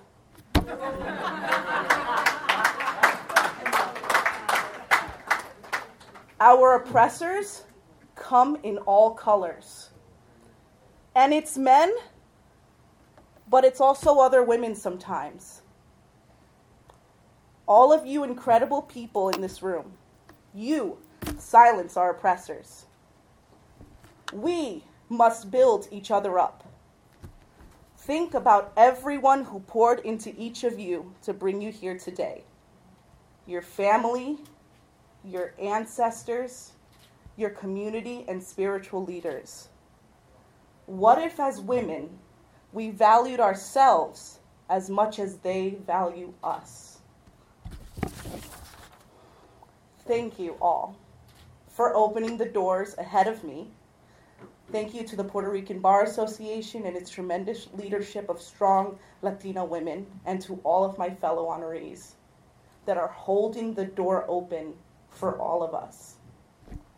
We have a lot of work to do, but I'm confident of our future because we are in this together. Gracias y que Dios, que Dios te.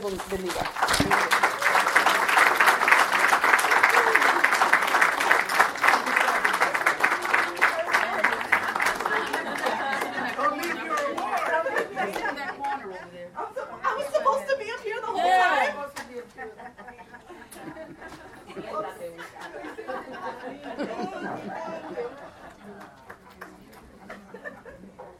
This is all about family and it's all about leadership. And it's also about promoting and pushing, forging forward our tomorrow. And thank you so much, Desiree, for understanding and knowing that we love you because you are our tomorrow, and we know that we're in good hands. Thank you. The next honoree is uh, will be introduced by Stephanie Correa. Um, this is uh, one of my favorite awards is the Unsung Hero Award. It talks about someone who's never been really acknowledged by any group of people, received an award, but who's been outstanding and has done the right thing, and is a person who just shows as an example of what we can do, even though we're not sung.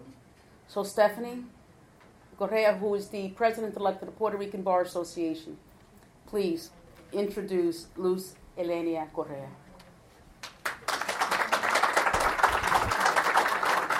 Thank you, Carmen. Um, just full disclosure, my mom did not know that she was a recipient of this year's award, and she thought she was coming this evening to honor me. so I think she's very comfortable now because there's a strong Bronx contingent, and she's a true native Bronx girl, so she's so she's she's in good company. Before I begin, um, and in the spirit of women honoring women, I want to thank Carmen for organizing this event. It's truly incredible to be amongst brilliant women of color who've been pioneers in, in our industry, in, um, in our career, in our profession. And if you don't know, this is one of Carmen's favorite events, and she looks forward to it all year. So when I was talking to Carmen on the phone, and she told me that I was presenting this year's Unsung Heroine Award, I was thinking, yeah, no pressure. Then she told me it was my mom that I was honoring, and I'm like, yeah, absolutely no pressure. How is I going to briefly and succinctly introduce someone who continuously exemplifies the virtue of selflessness? And lucky for you all, my mom has always drilled into me as a public relations professional that no one is listening to you after two minutes. So I'm going to try to take my mom's advice, and which has served me well to date. Many of you may not remember the day that you met your mother, but I do. I was seven years old. I was at Central Park. It was a sunny day, and my dad introduced us to his girlfriend at the time. What I remember from that day was my sister Lex and I got our faces painted, and I thought she was really cool because she was wearing this really funky vest, and she let me wear it. But little did I know that on that day, three years later, after contentious legal battle where she supported my father, fighting hard to get custody of my sister Lexi and I, um, that we'd be that she'd be taking us on as her as her children. And the day that she, they won custody of us, my youngest sister Brittany was only three weeks old, so she went from having no children to three children in a matter of months. Also that year, her mother passed away, and her brother Elliot, who's only six months older than me, came to live with us. With this new responsibility of this rapidly growing family and a need to help everyone acclimate to our new family dynamic, she took time, of, time off of work to tend to us. And with that being said, you can see why we were nicknamed the Puerto Rican Brady Bunch. Um, in September of 96, she was ready and probably eager to get back to work. My mom applied for a job at Betances. Um, at, it was a health center in the Lower East Side because she was attracted to its mission statement, providing quality health care to all, regardless of your ability to pay. In all her years of working in healthcare, she never imagined that this was, po- that this was possible. At Betances, she flourished as a natural community advocate and excelled in representing the center, its mission, its patients, and staff. My mom focused on engaging and educating the community and making positive health decisions, empowering them. Examples of her work, which are in the brochure, included Una Voz, which was, tra- which was geared at training community volunteers to helping their own micro communities um, learn about ma- Medicaid managed care and how to select a health plan. And she also launched a campaign, campaign which was award winning Take the Test LES. It was a bilingual HIV prevention campaign targeting youth and young adults. Aside from these projects, the impact that she had on the Lower East Side um, community was profound. One day I remember I was helping her set up for a block party that Betances was hosting. And in the midst of all this craziness, there was this elderly Puerto Rican couple, um, only spoke Spanish, and my mom's just trying to coordinate all this, and everyone's calling in all these directions, and they just bring a bunch of envelopes to her. And she's looking at them, and she stops at that moment, assured them that she was going to get back to them, and she'll talk to them. And I looked at her, and I, you know, like, what was that about? And nonchalantly, she tells me, they always bring their mail to me, and I always sit down and translate it for them. And this is just one example of the impact you had on the Lower East Side community. At this, due to her family circumstances and the adversity that she faced as a teenager, my mom had to drop out of high school, earn a GED, and work. But she always had a dream of obtaining her college degree. So when we were older, settled, she returned to school. During this period, she worked full time, went to school full time. Um, but yet, I remember even on those late nights when she would come home, she was always present. We would sit around the table while she was eating dinner, and she would listen to us talk about our days, probably not wanting to, and always present to um, proofread a lot of my English papers. Um, but with, no, with so much sacrifice and no complaining, at 40 years old, she graduated summa cum laude from CUNY with a bachelor's degree in public relations, and this opened a whole world of opportunity for her. Fast forwarding to today, my mom currently is the Director of Government, Community, and Media Relations for Union Community Health Center. It's a health center based in the Bronx where she spent most of her teenage years and young adulthood. She's a member of the executive leader- leadership team, and as the organization's communications leader, she plays a lead role in identifying challenges and emerging issues faced by the center while spearheading advocacy efforts and maintaining positive relationships with city, state, and federal officials. Specifically, her focus in, in the Bronx is educating the community about making healthy lifestyle choices, providing a holistic approach to the healthcare system, and helping to improve the county's um, poor statistic as they've been ranked as the most unhealthiest county for about 10 years consecutively.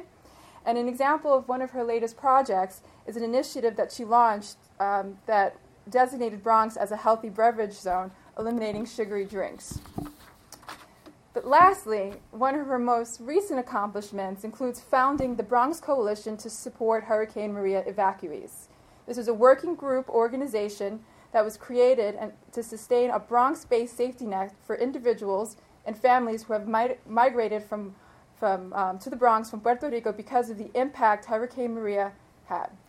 As the devastation of Hurricane Maria was being assessed and information was dripping in on just how catastrophic it was, I remember my mom walking around the house with a pad and paper, thinking about all the ways that she can help, and specifically help those who she knew were going to migrate over to New York City.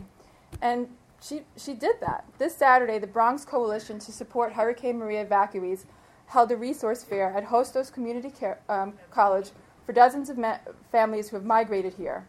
There were over 50 organizations, local politicians present to listen and assess what they can do to help with these families transition here to New York City, and hundreds of evacuees looking for answers to several questions. As I walked through the aisles of the fair and heard the dialogue and the meaningful action taking place, I couldn't help but beam and think that my mom did this, and this is just the beginning. So, mom, who would have thought that day in Central Park when we first met we would be here? You've empowered me and to, to reach and and I'm going to get emotional, but you've empowered me and helped me realize and always find the strength to accomplish my goals. Recently, because of your support and love, I've been promoted as partner. So, Maria, I think we brought the statistic to 0.44% for the Latinas. um, and we're also here because of your commitment to community health. So, why don't you come on up? Thank you.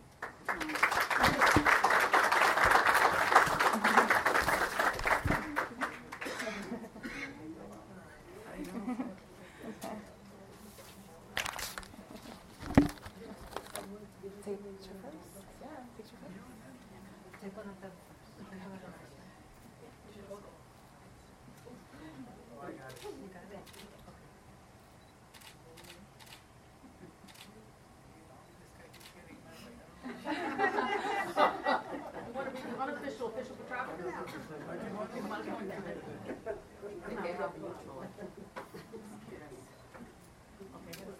Hold on, hold on. That's enough, but you gotta come back. One or the other. There's a tall group here. Okay, beauty. Excellent. Wait, wait, wait, wait. Oh, that wasn't the official one. Oh, okay.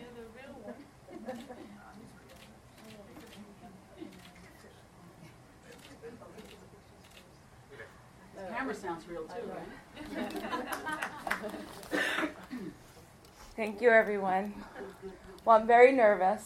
Um, as Stephanie said, I didn't know I was receiving this award until I walked in the door, so I'm overwhelmed for many, many reasons.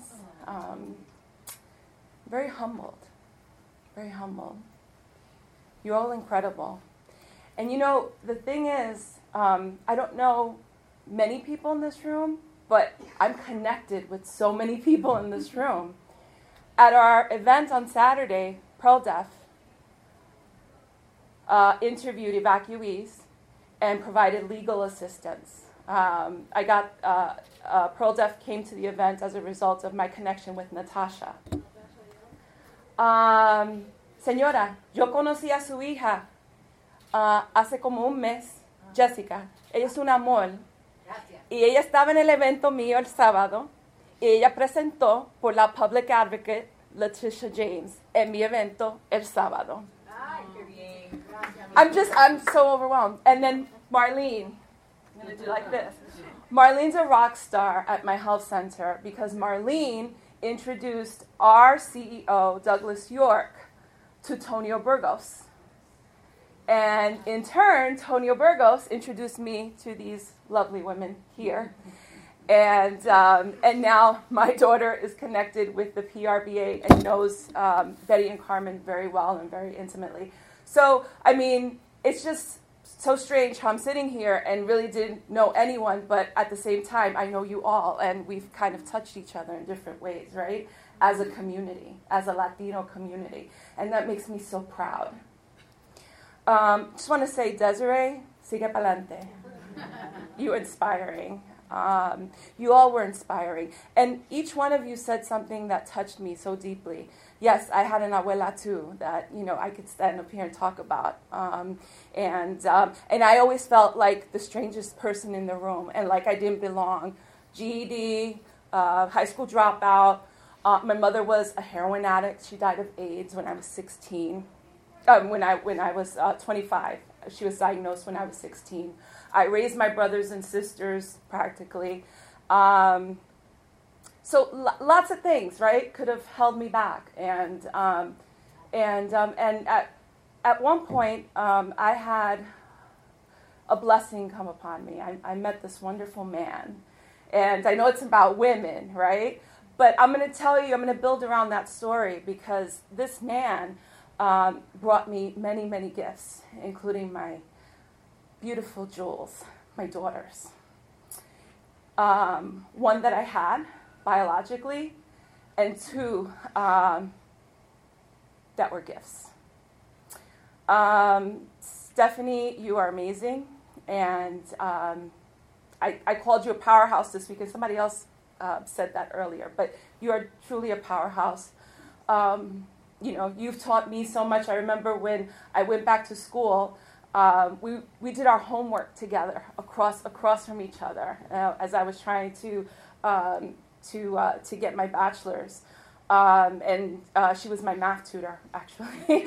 Um, my daughter Brittany, um, she's had her own struggles, and um, she, she probably is the strongest person that I've ever met in my whole life. And and she inspires me every day to be a better person and, and, to, and to not give up. But um, I want to put some context around what I'm trying to say, and that's that, you know, we talked a lot about women today, and, and yes, it's Women's Month, but I want to give, um, I want to give praise and I want to give recognition to the men who can stand back and let us be strong and let us be leaders and let us do what we do well, right? Be warriors, as someone said here. Be leaders and be strong. And you know who's done that for me? My husband, Andrew. So thank you, Andrew. Andrew held it down when I went back to school. He took care of the kids um, while I did homework um, when, when I couldn't be present. Um, and uh, and he's been everything. And and I know that if it weren't for him, I wouldn't have been able to go back to school um, because um, you know I was already 40 years old. I had to earn an income. You know, I had I had to work, and if he didn't ha- um, do the stuff that needed to be done at home, uh, none of it could have been possible. So thank you. I, and I just want to remark uh, or make one more uh, um, acknowledge one more person, and I do have uh, I have to give a lot of credit to my mentor, who was a male. His name was Paul Ramos. He was the founder of Betances Health Center on the Lower East Side of Manhattan. Before I met Paul, I didn't know um, many things. I didn't know the definition of uh, social stratification. I didn't know uh, the term, what the term social injustice meant. I didn't know uh, what institutional racism was.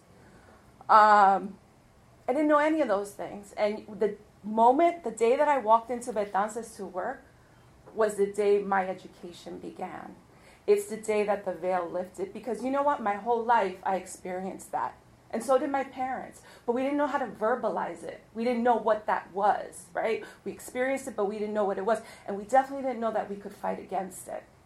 And when I met Paul, he taught me that.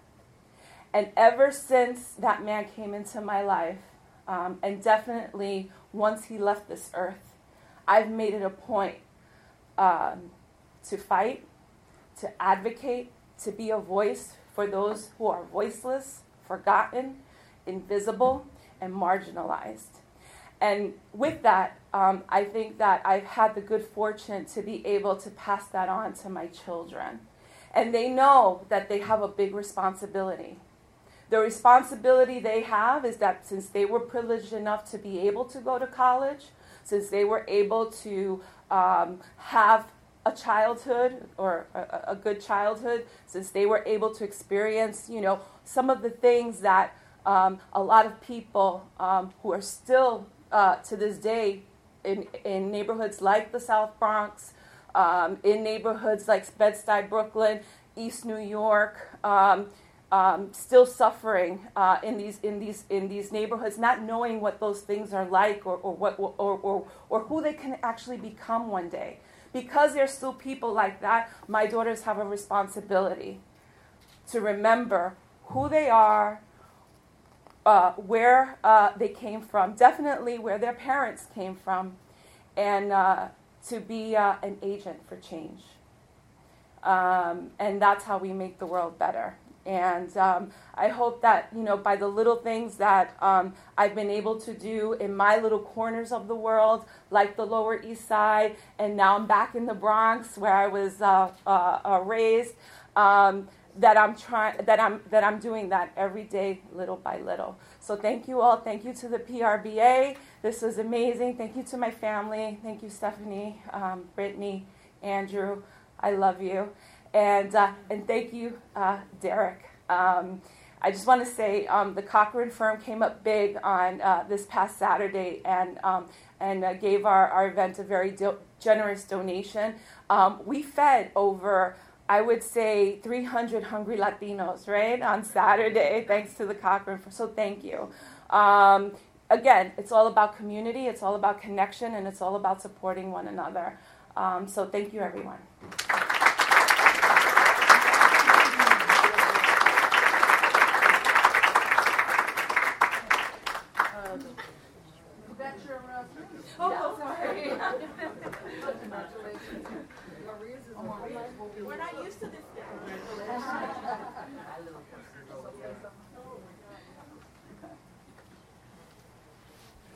Well, you see, even though we say that the unsung heroine is someone who's been unsung, maybe through awards and medals and what have you, but in their journey and what they have done, they have been sung by many. And we know for a fact that um, Lush, you've been sung by many, many people. We also ask that you look into your brochure. There's spotlighted um, Latinas that we put in so that you they will not be forgotten. Because these people have made an impact so that we understand the history and the difference that we have made as a people, as women, and for generations. So we're closing now. It doesn't mean that we're going to forget. We're going to hope that these stories continue, and we're going to continue to lift each other up as, as a people, as women, as men, as Latinos, as Latinas, as attorneys. So before we, we close, I'd like to share a few adages which are in line with the Flor de Maga Award ceremony. While most are dreaming of success, Winners wake up and work hard to achieve it. Fear is nothing more than an obstacle that stands in the way of progress. The day is 24 hours long, so think how much time you have to be yourself, and empowered woman. On behalf of the Puerto Rican Bar Association, please enjoy the food and beverages provided by the generosity of our partner sponsors. Thank you so much.